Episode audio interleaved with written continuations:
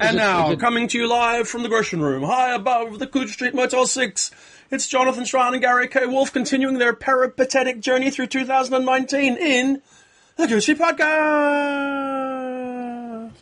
2019 is is galloping along because we're getting uh, in, in a month from now, albeit ICFA, we have the Nebula Awards nominations are out. I think the um, Stoker Awards Stokers, nominations are out. Stokers, the Aurealises, all kinds of things. Aurealis. Congratulations on you. two. That's nice, Two yeah. Does that Yes. mean? Does that? Do you have a feeling you're going to split your own vote? No. Okay, this is what they always talk about with the look, Oscars. well, okay. Remember that it's a juried vote. Mm-hmm. And also, I mean, this sounds one of those Right. kind of really sort of things you say, but I have been very fortunate with the Aurealis Awards over time. They've been very kind to me. I've won them a number of times, or at least my books have, have, have been awarded them. So I'm really at peace with whatever happens with those. Um, yeah, so we, we shall see what happens, but uh, I'm not terribly concerned. And you know, um, yeah, it would be nice to see see the year's best get recognised since it's it's come to an end. Though, though it's not the last book that's nominated. The last book doesn't come out for another month or two. Oh, the, really? Okay. Comes out in April, the, the, final year's best in the best science fiction and f- fantasy of the year series, which has been going like is- forever. I mean, like it was 2007 or something. Well, and before that, you were doing the series with Karen Haber. Yeah, yeah, I've been doing year's best si- So- since since I started, just about. I went back and looked. I went back and looked. Every once in a while, I go back and look at this long list of reviews I've written for Locus. And I think the first thing of yours I saw, the first thing that Charles told me to review was the year's best Australian science fiction Yeah, yeah, from maybe My- 20 years ago. yeah, 1996, 1997. Mm-hmm. So yes, we, we can 2006, 2016. Yeah, about 22, 23 years. Yeah. So that's how long I've been doing it. You'd think You're some a kind senior. of. You're a senior anthologist now in the field. You're you're you're you're, you're an old master. You're somebody who is, in the words of anybody 10 years younger than you, already superannuated. Yes, I was going to say pre-retirement is, is is the the phrase you're looking for. Well, I'm not looking for that because I'm post retirement, which is actually better. I just I just don't want to be uh, just just be glad that neither of us can ever get an editor emeritus award from anybody. Worst idea of an award anybody ever came up with. Oh, look, it's well intentioned. Except no, there was an award called the Richard Evans Award. Do you remember this? I was looking this up because uh, there were only three of them given out. Uh, one one was to M. John Harrison, one was to um, Gwyneth Jones, and it was a, an award for worthy but under recognized writers. And I was thinking, okay, first of all, every writer in the world thinks they are that.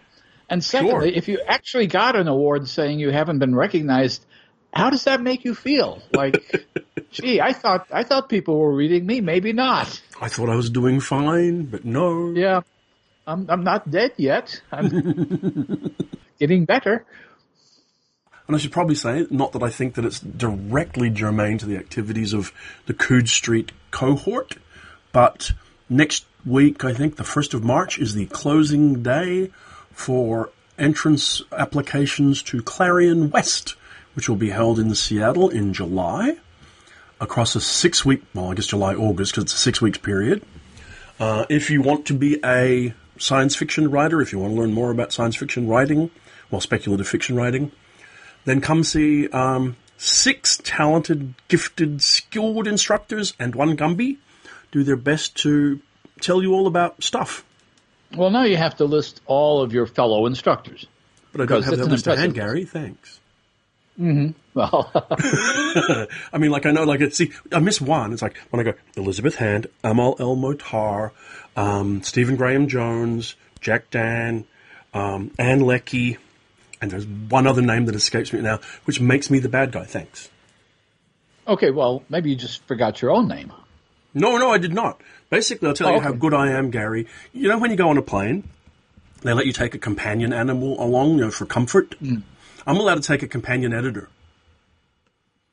Oh, Jack You Dann's my companion editor.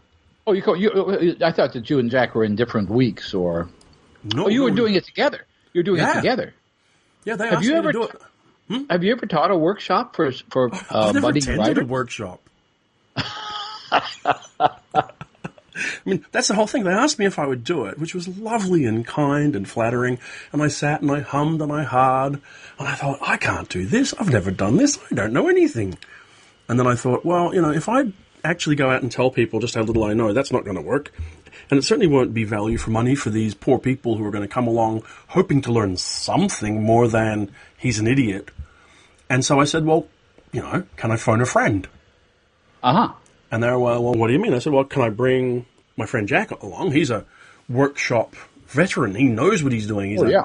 Nebula Award winning writer. He's, you know, a World Fantasy He has a doctorate. He has a PhD.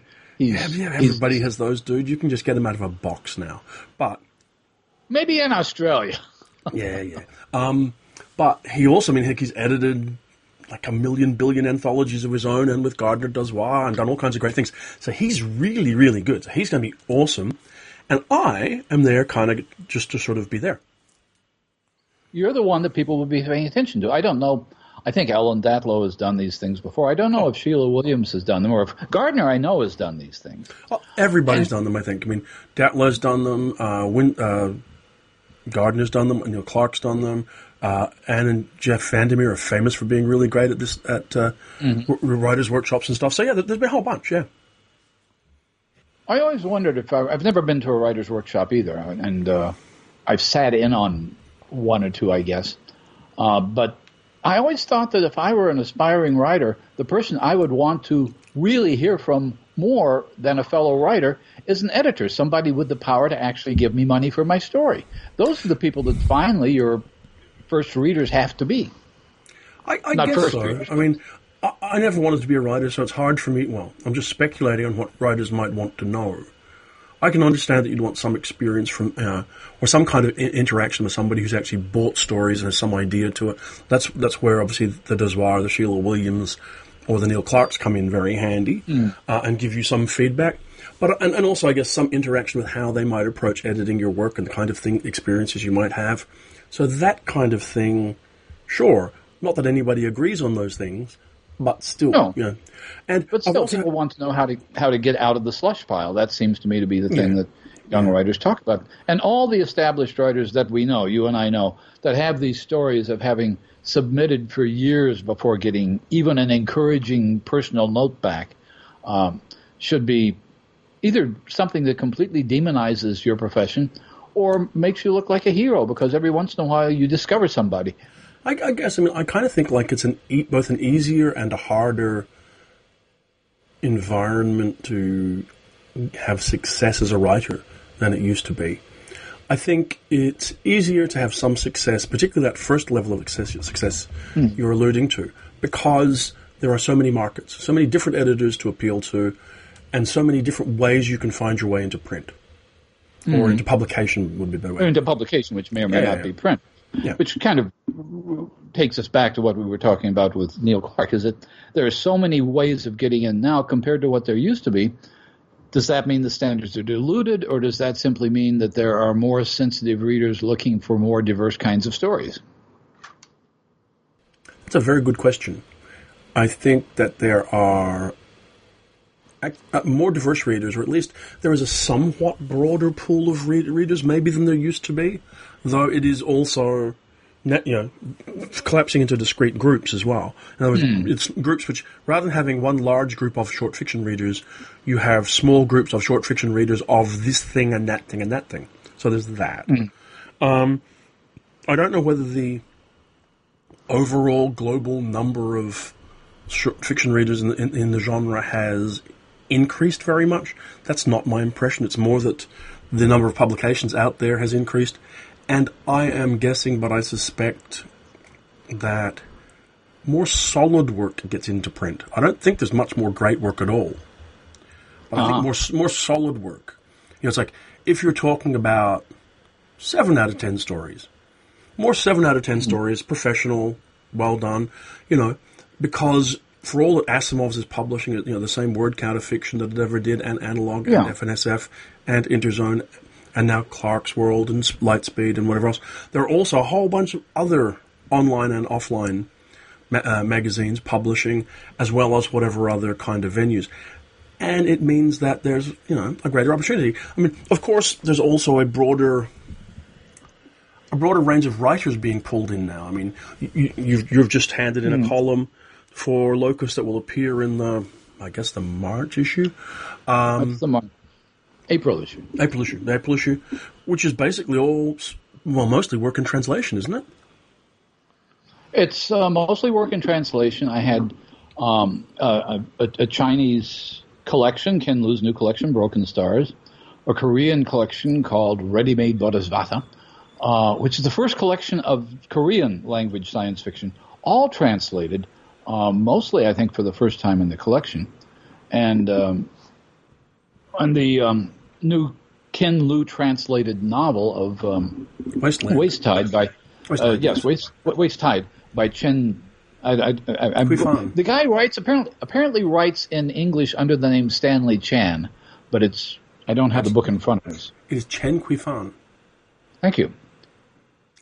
Which Time, is which has excellent, been, by the which, which looks yeah, looks great, and which everybody has been applauding. But I only have in PDF, and I just don't want to read PDFs, Gary. Well, I had to read all these things either on PDF or in one case on a Kindle, uh, which I find more annoying than PDFs. In fact, Not a Kindle. Why do you find Ah. Kindles annoying? I like Kindles. Well, for one, for one thing, uh, Kindle, I, I, I, I am extremely annoyed by this business. Not all Kindles give you page counts. So you're reading and you realize after an hour and a half, you're 4% of the way through the book. Good for you. I feel like I'm in the first grade. I've made it to page three. Thank you so much, teacher. Why don't you tell me where the, where the am I am, where I am in the book? You do realize that, you know, not to be kind of silly about this, Gary, and sound like the guy from tech support, but there are settings on your Kindle that change that for you. Maybe, maybe you're right. I don't know.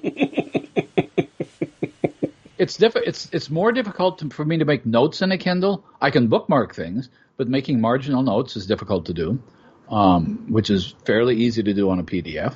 Uh, and what I tend to do when I'm reviewing is I don't I don't write comments in the margin, but I mark things that I want to come back and look at when I'm going to write the review. And just being able to circle a phrase is very important. Um, so that, uh, that, that, that that's a minor annoyance, but it's an annoyance. So PDFs are not bad. I do have a program called PDF Editor, which allows you to do some of that um, more easily than you can on raw PDFs, but it's not the best program at all uh, in, in the world. But generally, I've I've decided that uh, after having uh, read uh, uh, written a column in which three of the four books had to be read on screens, I really do prefer paper. Yeah, I mean- I, I, I vacillate. I like it both, but I mean, there are times when I really want paper. I, I generally want paper. I mean, and partly it's because even if you have a sense of where you are, even if you get the page count, having a physical sense of picking up a book, the latest thing I have to review, and I'm not going to get to it for a month or two now, is the latest Neal Stephenson novel. And one of the things about Neal Stephenson novels, first of all, okay, the problem with reading Neal Stephenson in paper is that you have to lift it. but once you've started it, you have a bookmark in it, and you can pick it up, and you realize I'm actually a, an eighth of the way through it. I'm actually halfway through it. I can I can see how much more there is, and it gives me a, a, a sense of place that. Because it's a good example with the kind of Kindle. You you you could be reading a Neal Stephenson novel for three weeks and get the "you're four percent done" message, which is which is really distressing. Yes, it is. The Listen one thing I will say, Yeah. one- I, know we're sounding cranky. The one thing I will say though is that the people who write long novels, Stephenson as is, is as readable as anybody. Yeah. Um, I, I've, I've read, I think, all of his novels, uh, including the ones he wrote with his uncle way back when, uh, and including the Big U, the the university System of the World, yeah. before before the, but even the uh, the Baroque trilogy, which I found my way through, finally by convincing myself, okay, it's not three immense volumes, it's really seven shorter novels sort of blended together, which it really is. But it was still page by page delightful to read. Which is really the thing that counts. He's a very entertaining writer. Um, I think he's entertaining even when he's not as successful as uh, as he could be. Well, whilst I r- both read and publish print and digital, the thing that I value most about print is it does not contain within it the technology to be distracted by anything else. Hmm. And I find that when I'm reading on devices, I mean, Kindles are okay for this because you can't do anything else on a Kindle either. Mm. But like the reason I don't like reading PDFs because I read them on my laptop is I can be distracted by email and notifications and Facebook and any old thing. And I find that I am happy to be distracted all the time. And then my attention span just goes, you know, collapses down to nothing. And I'm not reading, which is not, you know, not my intention. Anyway. Well, this, this, happens to me. I, I agree completely. And then just one final note on this sort of thing, because I know there are settings on my iPad that can stop this. Uh, and I probably need to do it. But I'm halfway through a very suspenseful novel, and suddenly a pop up screen tells me that Paul Manafort has been indicted for something else. and my concentration is sort of bifurcated at that point, which exactly. I don't like. Yes. Or you know, my you know, see, I can be sitting there reading. I'll be reading a story submission or something on my laptop, and up will pop a notification from my daughter asking if we can put the cat away, or my wife asking me if I've picked up eggs at the shops, or whatever else it might be, and that just doesn't just so, help. Just so no one misunderstands, putting the cat away, I assume means putting the cat to bed, not killing it. That's correct. Thank you. We, we have we have a cat that's about a year and a half old, a daughter who's phobic about cats, who's about 19 years old, and they don't like to be in the same place. Ah. Yes. So anyway, you touched on one of the mm. big things of the, the moment, which is the announcement of the 2018 Nebula Awards by the science fiction, mm. fantasy, something, something writers of America, something, something. And, you know, like it's a pretty interesting list, I think it's an interesting list, and I was I was thinking about the Nebula Award lists compared to, for example, the Hugo Award list, which we'll see later this year. Uh, one of the things which is newsworthy this year, even though I know nothing about it all at all, is the first Nebula category for game writing, oh, yeah. and which which actually lists writers. Actually, one of the games they've nominated strikes me as being problematical because it's an episode of Black Mirror in which there is a video game called Bandersnatch. Don't use the word um, problematical, Gary. That's terrible. Um, okay. Con- pu- befuddling? befuddling, yes. Confusing. Befuddling. Unclear. Confusing. Leaves me perplexed. Perplexing. Well, my question, my question is: Is this an award for a TV screenplay, which it's not? It's not nominated as, as a media thing. It's nominated as a game. So I, I, I simply don't understand. I gather there is a game called Bandersnatch. I think Black Mirror Bandersnatch, which is a TV show, is also a choose your own ending thing. Somehow you choose your own ending in the TV show. Ah, it is. I've watched it. I've gone through it. I've not gone through it the 44 times that you're supposed to before you finally avoid your person being killed. It's very ingenious, but it is a video choose your own adventure. You're right. The episode itself is a game. There so you go. I stand I stand corrected. Yeah. So anyway, my so point. yeah my my point was, which I like about the awards, and which I like about their media awards, the Ray Bradbury Award for Dramatic Presentation, is that these are all awards for writers. Mm-hmm. And one of the things that I've always, because some friends of mine and some friends of yours have written for video games, um, a lot of them under uh, under the shadow of anonymity of contractual obligations and that sort of thing. So I like the idea of the writers of games being recognized, even though I don't know the games.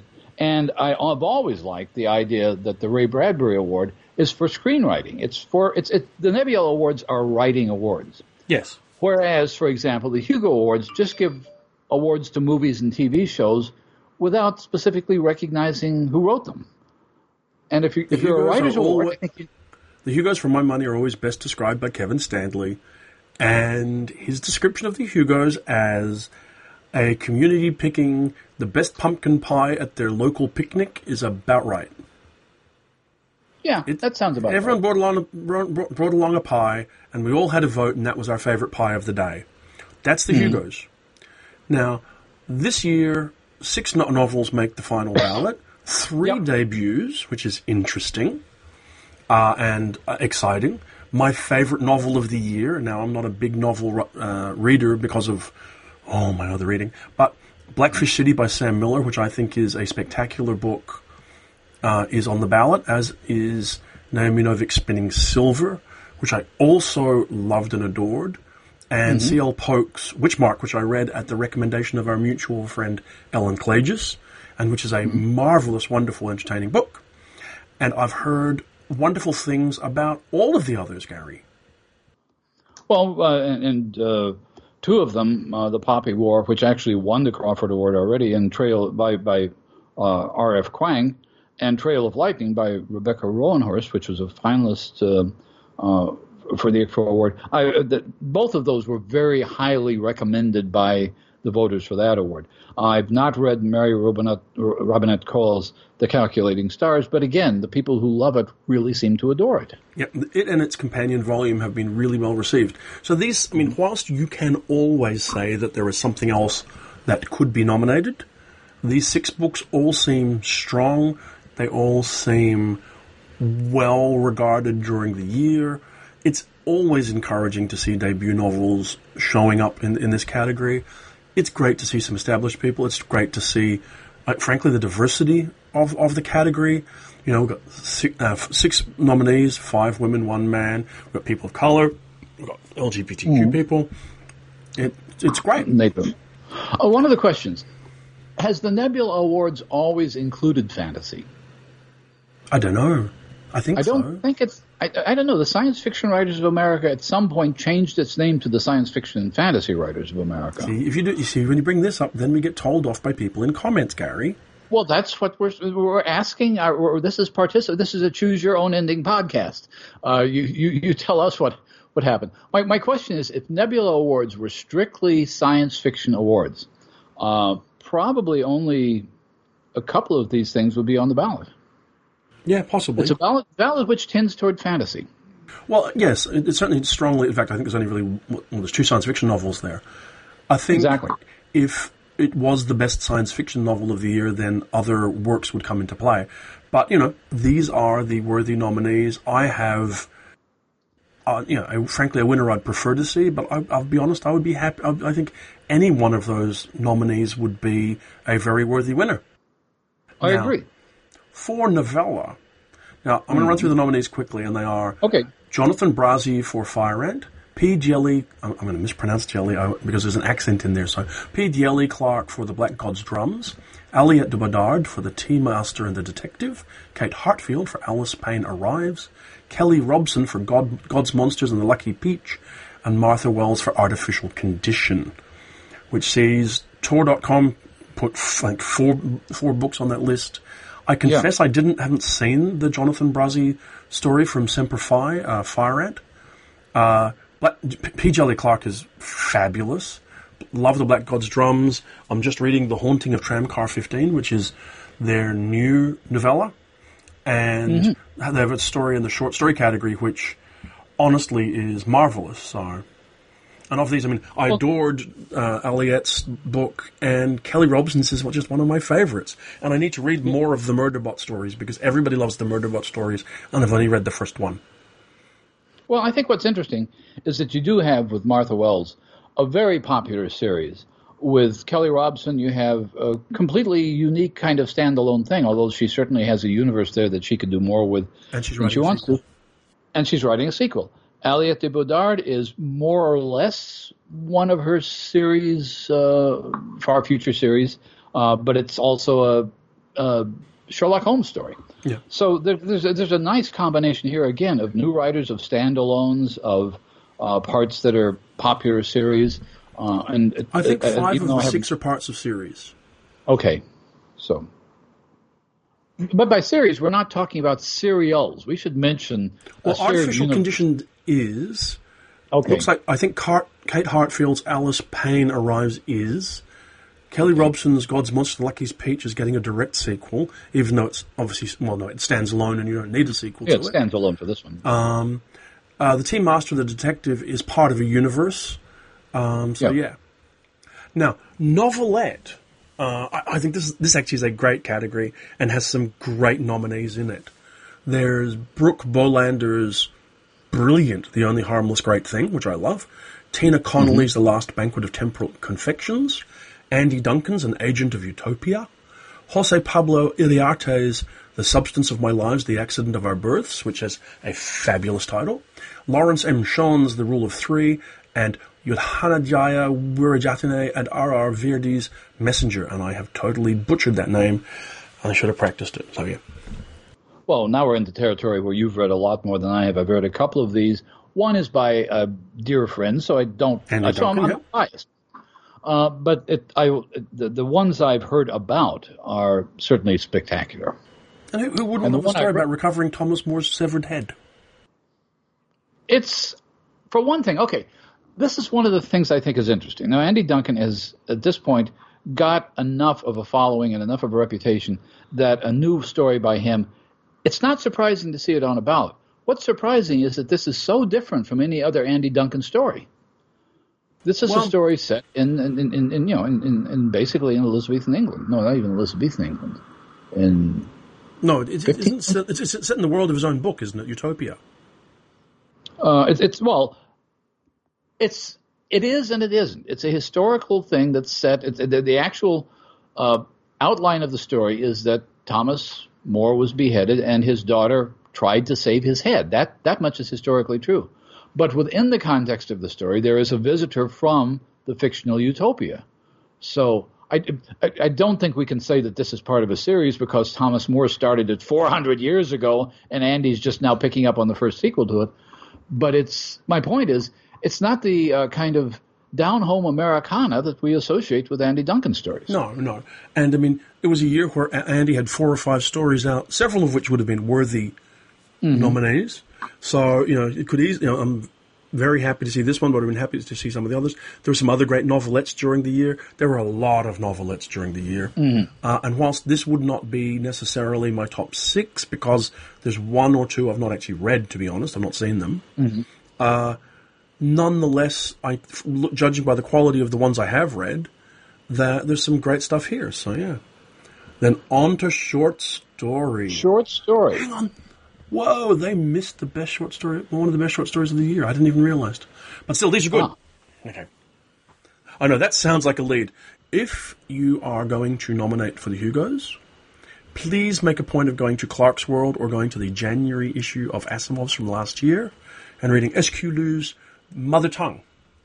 You Okay. should read that story before you vote uh, or nominate. Um, that's all I'm saying. Okay, short stories. The nominees were, are, or finalists are, Rhett C. Bruno's Interview for the End of the World, P. Djèlí Clark's The Secret Lives of the Nine Negro Teeth of George Washington, Richard Another Fox, great title. and a great story.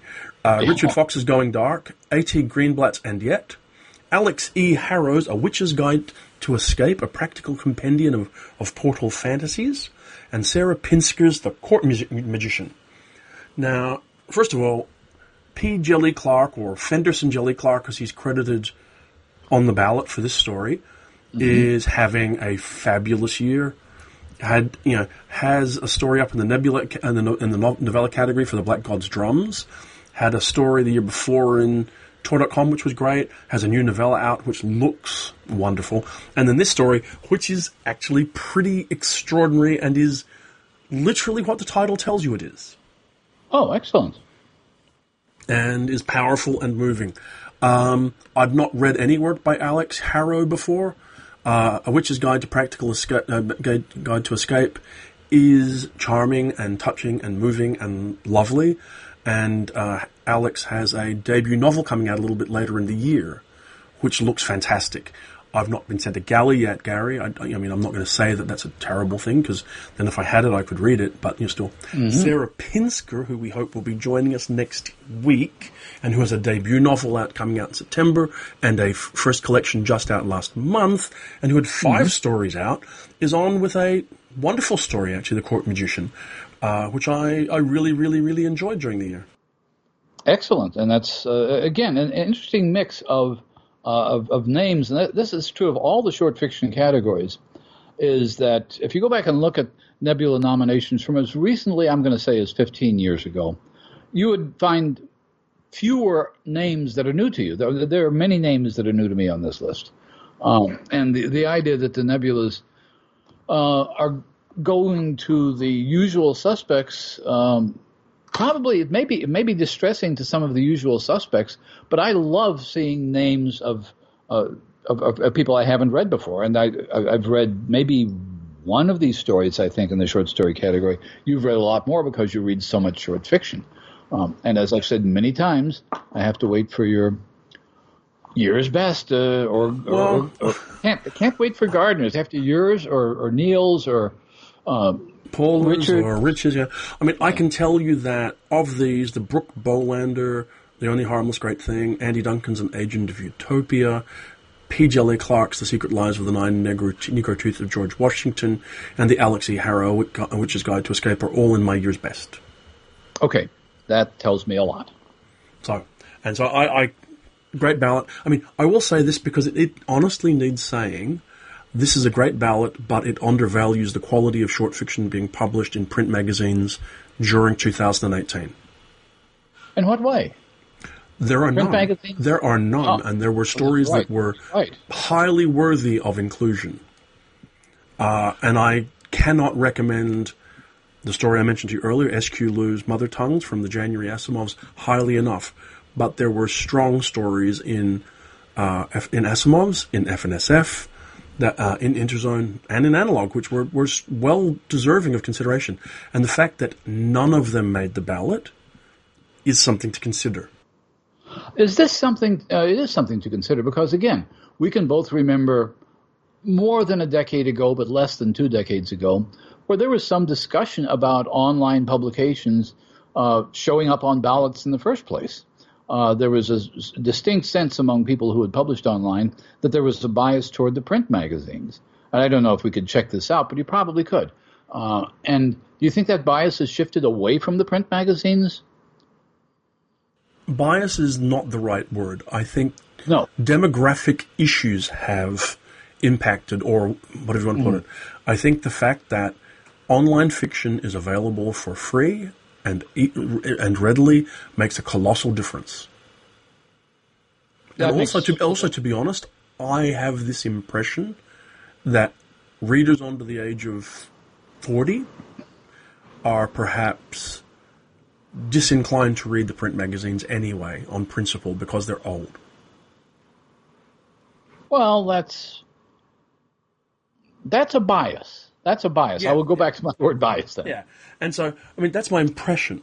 And I think it's unfortunate because there is more interesting work in those magazines than they're given credit for. And I'm not saying that this ballot should be wholesale different.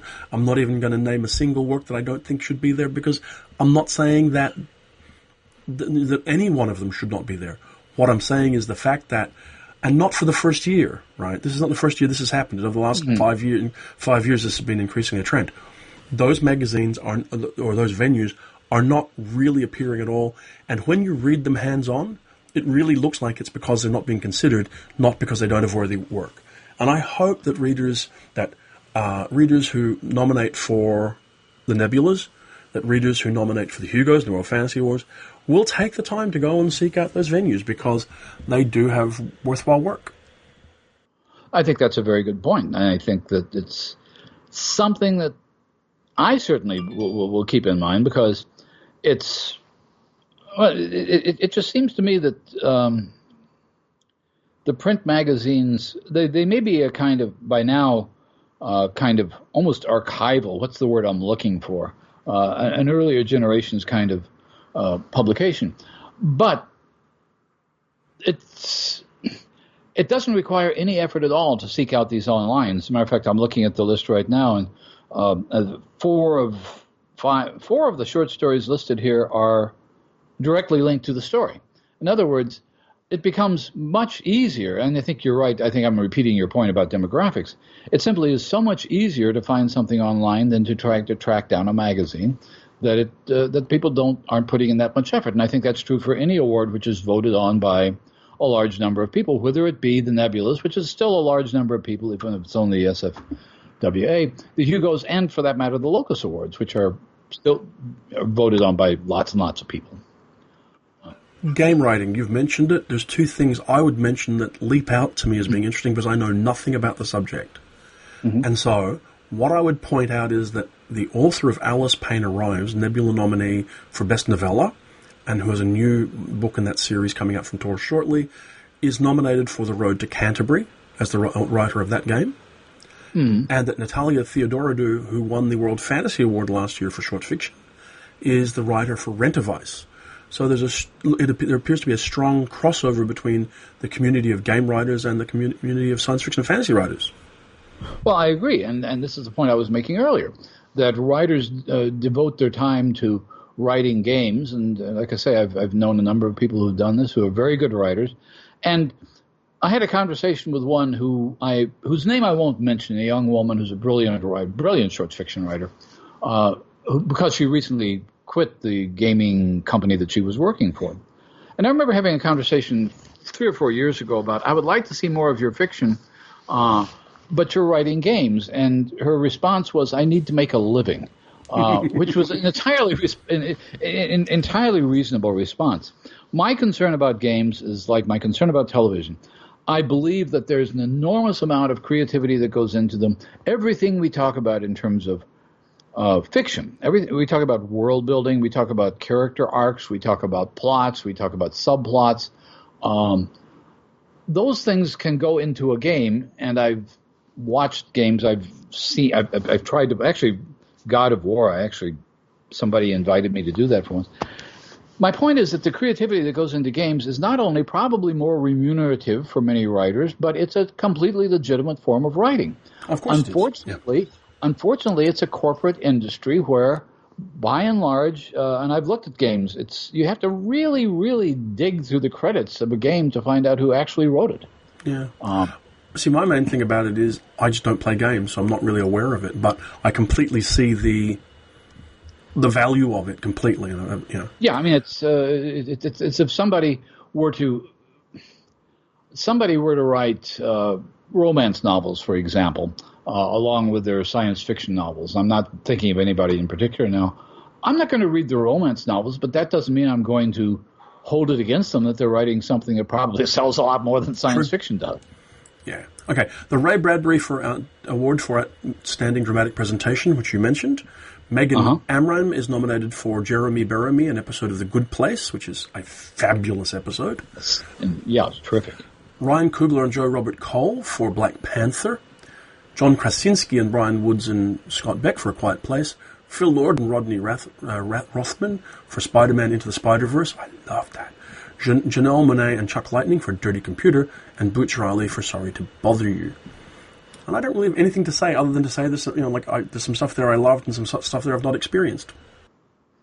And again, the question is, what does recognizing a writer mean in a context like this? Because when you talk about a gigantic production like Black Panther, the the script for it struck me as being very impressive.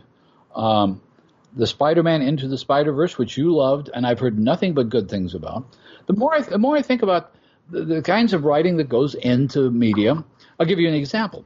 Uh, yesterday we went to see How to Train Your Dragon: The Hidden World, which is the conclusion to the trilogy, and it is a novelistic conclusion to a trilogy. It really feels like people, it doesn't feel like a corporation has figured out how can we kite this into six more movies, but they've completed the arc which was begun in the first movie. The first movie in that series I still think is the best, but nevertheless, it has a feeling of having completed a good trilogy of novels, and I think uh, that kind of writing, I mean, it, it's uh, it, it deserves to be recognized. And as I say, I'm very pleased that the Nebulas recognize the writers by name rather than simply saying this was my favorite movie of the year or my favorite TV show. And then finally, the Andre Norton Award for Outstanding Young, young Adult Science Fiction or Fantasy Book. That's a very mm-hmm. interesting uh, piece of nomenclature book. Uh, the nominees, the finalists, the finalists are Tomi Adeyemi for Children of Blood and Bone, Roshani Chokshi for Aru Shah and the End of Time, A.K. DuBoff for A Light in the Dark, Rachel Hartman for Tess of the Road, Justina Ireland for Dread Nation, and Henry Lien for, or Lien, for Peasprout Chen, Future Legend of Skate and Sword, which is a great title. It is, and I have to admit I've read none of these, and what I've heard most about is Tomi Adeyemi's uh, Children of Blood and Bone. I've read the Tomi Adeyemi book, and it's it's fabulous. I only read yeah, that, like ten books, novels last year, and it's one of them I, it's, it's, fabulous. Very eager to read, you know, the next book in the set. The Rick Riordan Presents series is laying down some really interesting books. Carlos Hernandez had a debut novel there. Yoon Lee just had a book come out in that that line. Uh, uh-huh. Roshani Chokshi also has a debut adult novel that's just coming out now, uh, and looks like, like a real name to to watch. And had a great piece of short fiction out last year. Justina Ireland, the author of Dread Nation, is also, or was also until recently, one of the editors of FIYAH, who have been publishing some great short fiction around the place as well. So this is uh, again, this is one of those categories where I think a lot of I've, I've not read any of these books, but I like the category being there. Um, the question I always have is if you have a novel which um, could go either way. I mean, the category of young adult has always interested me because I've had it explained to me by many people who write young adult uh, fiction. I've, I've, I've, talked to Jane Yolen about this. We've talked to Ellen Klages about it on the podcast. We've talked to Sharyn November. Um, and to some extent, there are books which are clearly written, targeted, and designed for readers of a certain age. Uh, there are books which could go either way. Um, and one of the, uh, the, reason I'm rambling about this um, is that um, one of the novels I've recently read, and I, there are a number of these, but the one that comes to mind immediately is um, G. Willow Wilson's new novel, uh, The Bird King, which has young protagonists in it. I don't think it's being published as a young adult novel. No. And I don't think Alif the Unseen was either. But no, both of them have young protagonists. It was? Okay. My point is, it seems to me at some point there's a decision to be made, uh, whether it's by the author, by the agent, by the publisher. Uh, shall we just go with this as an adult novel, or shall we try to cross market to young adults, or do we call it a young adult novel and hope that adults will pick it up? There are writers um, who I think are principally thought of as young adult writers that also get a lot of following um, among adult fantasy readers, for example. Um, I think fantasy is where you see a lot, the most crossover, obvious crossover. I'm pretty sure that Garth Nix just announced novels which are appearing as young adult in North America and in as adult fantasy in the UK. Right. Okay, that's the kind of thing I'm talking about. Uh, that it's uh, it, it, it's kind of an arbitrary decision. So the question always comes up when you have a young adult category is should or could some of these novels be in the best novel category? Is a young adult category a way of diverting worthy novels out of the adult category because there might be a stigma attached to the young adult label? I don't know. Talking about um, a stigma, but I, I, I, sometimes I think it's a little bit uh, a way of having your cake and eating it too. Uh, it's just like I sometimes wonder, and I, I mean, I, I love and support Locus greatly, but when we split out science fiction novel, fantasy novel, first novel and um, YA novel. Yeah. It gives you four books to award, and hey, look, recognizing excellence is, is wonderful, so that's great. But it but does get away from just one, naming one book. One book could be all of those things. Exactly my point. Exactly my point. One book could fit in each of those categories. Um, so, and there's there's a British writer I'm trying to think of who has published almost entirely as young adults, and um, and she's she's a wonderful fantasy writer. Frances and Hardinge? eventually, Frances Hardinge. Thank you. Who has an, an adult novel coming out? hmm But um, or we could mention Margo Lanagan, who's mm-hmm. started out as young adult. Uh, uh, I, it's, it's, interesting. I've not done this. I'd love to go back and look at some of her young adult books before she became our quote our Margo Lanagan. Um, and I think to some extent the uh, short stories that Ellen Klages writes.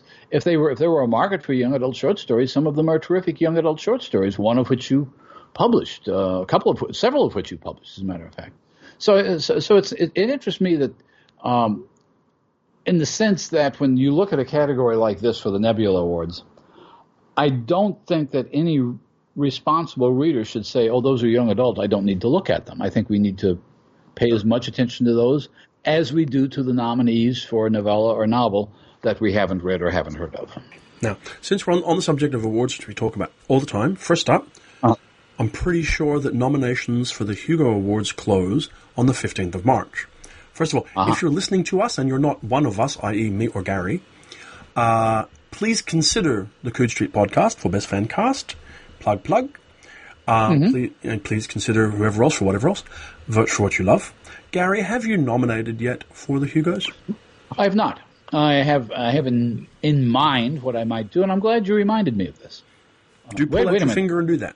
No, wait a minute, wait a minute. I did, but I this is what I do with the Hugos. The first day the nominations are open, I go in and I nominate 3 or four things that I know I want to nominate, and then I think, okay, one of the things that people should know this. Once you've put your ballot in, you can go back and change it until March 15th. You can add things Yes. to it. So what I've done is I have nominated, but I have sent in an incomplete ballot. Yes. I have nominees for novel. I have nominees for a few other things. I think, uh, but I my intention is to go back and, and finish it. So thank you for reminding me to do that. And will you be attending? I, I suspect I, I suspect a lot of people may do what I do. Oh, You- sure. you see this, But even then, okay. as Here's long my as- favorite. I want. I want long as you nail down- nominate, that's what counts. Yeah, exactly. But I think it's it's easy to get in the idea to, to get in the frame of mind which I discovered myself to have been in as soon as you mentioned that to think, of course I've nominated, and I thought, well, no, I nominated two or three things that I knew I wanted to nail down. Because being aged and decrepit, I was thinking I might nominate these people and forgot that I've nominated them, and then I'll forget to nominate at all, and then I won't nominate. Uh, well, Blackfish City Whatever obviously is one yeah. nominate. Exactly. And look, I expect a lot of the short fiction nominees, well, a good handful of the short fiction nominees from the Nebulas to appear on the Hugo ballot. I would think so. I Yeah. strongly encourage people who are listening who have not yet read stuff to go look, to take the sets of links to Nebula nominees and take the time to read them. Read the P. Djèlí Clark short story that's on F- Fireside. Read the S.Q. Lu short story that's been reprinted on Clarkesworld from Asimov's.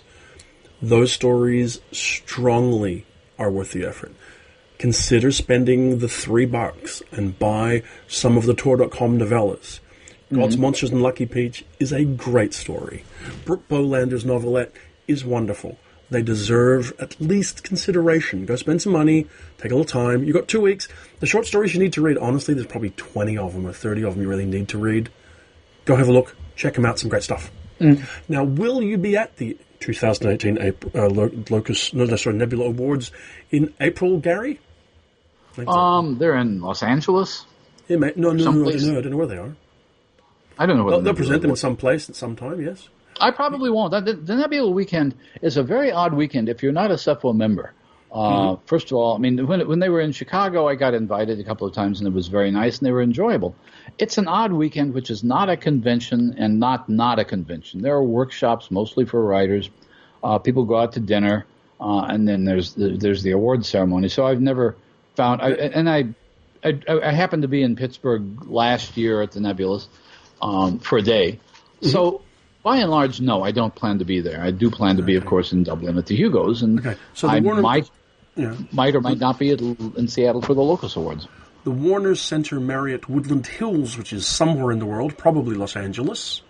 It's a suburb of Los. Angeles. Yep. Well, that's where in May they will present the nebulas, and they'll probably have them on YouTube on their livey, streamy stuff or something. And then you're Yep. right, the Locus Awards nominations I think are open now. Uh, in fact, I know are open now. Uh, they'll be presented in June, I think, uh, in in Seattle. Uh, your Hugo Awards will be presented in Dublin, in Ireland, and you will be there, and I may be there. Who knows? Possibly not, but I might be. Um, and then in early November, the World Fantasy Awards will be presented in Los Angeles, California, at an airport hotel. which I probably won't go to. I'm, I'm always deciding. It, it, it gets to a point uh, where if you're not invited, you're not comped, and most people aren't for most of these awards. Then you start to have to start thinking about trading off. And one of the things, this is something for con organizers to keep in mind. I will warn them of this.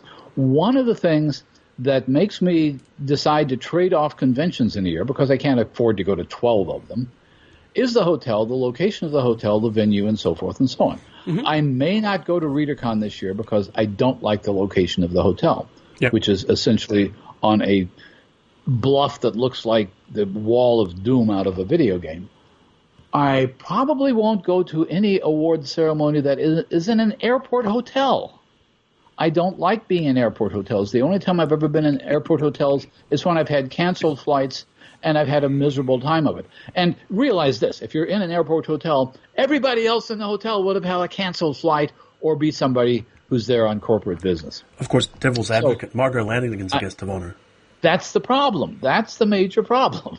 now, actually, uh, just speaking of this for a second, another heads up. When we've told you you have to nominate for the Hugos, you've got two weeks, right? The other thing that's going to happen as we move towards Dublin, or whoever goes to Dublin moves there, is they will select the 2021 World Science Fiction Convention location, right? Now, yes. we know where 2021 is. It's going to be in Wellington in New Zealand. And yes. really, if you don't go, I'm going to be sitting in New Zealand drinking, you know, Chardonnay and laughing at you because it's going to be fabulous. But setting that aside, 2021, Washington D.C. is the sole group running. Do take the ah. trouble to vote, not vote, support them anyway. If you go and you pre-buy now, it's 150 bucks for a pre-supporting that automatically becomes a full membership. So right now, if you go to the DC website, it's the cheapest time to do it. It'll never be cheaper ah. to go to Worldcon than if you buy now. And you can always transfer if you're not going to go. You can transfer, but that's, I mean, as a matter of fact, the world, the, the last time World Fantasy was in Washington, I think was the first time you and I actually met face to face. Sounds like that. That'd be 2003. That was 2003. World Fantasy. You, yeah, I remember, you and I, I remember the hotel. Brown, the hotel was it was reasonably a, a short walk from the Capitol. Uh, lots of nice restaurants nearby. Big bar. Uh, and, and sadly, we took Graham Joyce to dinner. Oh, well, that was embarrassing. But on the other hand, I spent time in the bar with Lucius Shepard. One of the few uh-huh. times I spent any real time with him, and that was lovely and interesting. Uh, had a room party, and that's where we met um, Holly Black, and where mm-hmm. I think mm-hmm. Caitlin Kiernan was, believe it or not. I was sharing a room with Garth Nix at the time and Sean Williams, and that's where the oh, just banged in my microphone. That's where the tradition of drinking sea breezes at World at World Fantasies was born for my group, my little cultural niche group that goes to World Fantasies at times, but who won't be going this year, but will be going. Well, actually, next year. Let's face it. I'm going to go to New Zealand. My crowd are going to New Zealand. I expect you to go to New Zealand. I have every plan to go to New Zealand. I actually can get a nonstop flight. Uh, this is a minor, minor caveat. I can get a nonstop flight from Chicago to Auckland. Mm-hmm. There, are, but everything from anywhere else in the world flies into Auckland, and then you have to get to Wellington. Yes, that's how that goes. You just do that. Uh, and then in 2021, you're going to jump on the website, you're going to buy a cheap membership, because in 2021, there's going to be, the Worldcon will be in DC, and it's always worth going back uh-huh. to DC. And then the World Fantasy is going to be in Canada, in Montreal. So Which is a good year. I'm doing both of those. Yeah, that'll I told, be good. told my, my family expect to either to see me disappear into the wild blue yonder because I'm doing that. Uh, I'm not going to go to Salt Lake City for the 2020 World Fantasy. I don't think. I doubt that I will either. But again, one of the things that comes up is the the only thing that makes me want to go to World Fantasy in the airport is the fact that Margo Lanagan would be there. All well, of these things. People. There'll, there'll, there'll be, other people. people as well. But but but the point is, you get to a point, and I've had a conversation with my partner about this, where you're spending an expensive weekend to have three or four meals with your favorite best friends, which is certainly worthwhile, but you almost think I could go find them where they live and have dinner. Well, I don't quite feel that, obviously, but for me, it's one of those things. I have to take uh, two weeks off work. I have to. Well, yeah. I have to drop about five grand and I will be traveling. And even then, like if I go to, let's say I did go to Los Angeles, it would be a, an eight day trip minimum for me. Yeah.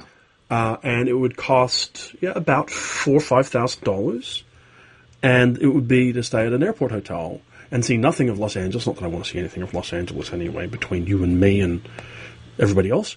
Uh, and for Salt Lake City, it's like I don't really want to see the Mormon Tim- Tabernacle Choir.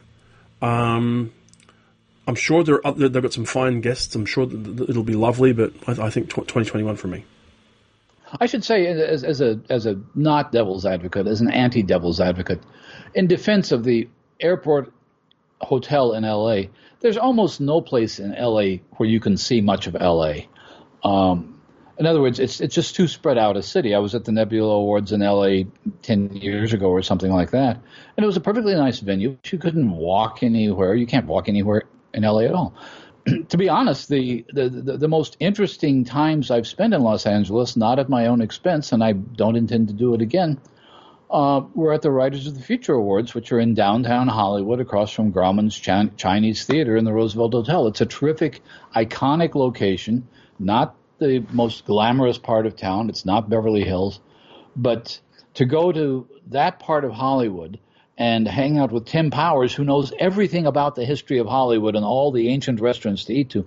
That was terrific. But it was an award ceremony, which is, to use my favorite word for tonight, problematical. Well, on, on that kind of note, even though we've, we've sort of said all sorts of incendiary things about convention, go to the conventions you want to hang out. With. Go with to all. This is what go we're to the going to do. yeah, yeah, absolutely, because we should not be telling people what to do and what not to do. And uh, one advantage, I suppose, to smaller conventions is that you have a better chance of hanging out with your friends or with writers that you admire and want to get to know better. Yeah. Well, on that note, we'll acknowledge that all of our detailed plans for Coode Street didn't work out the last few weeks.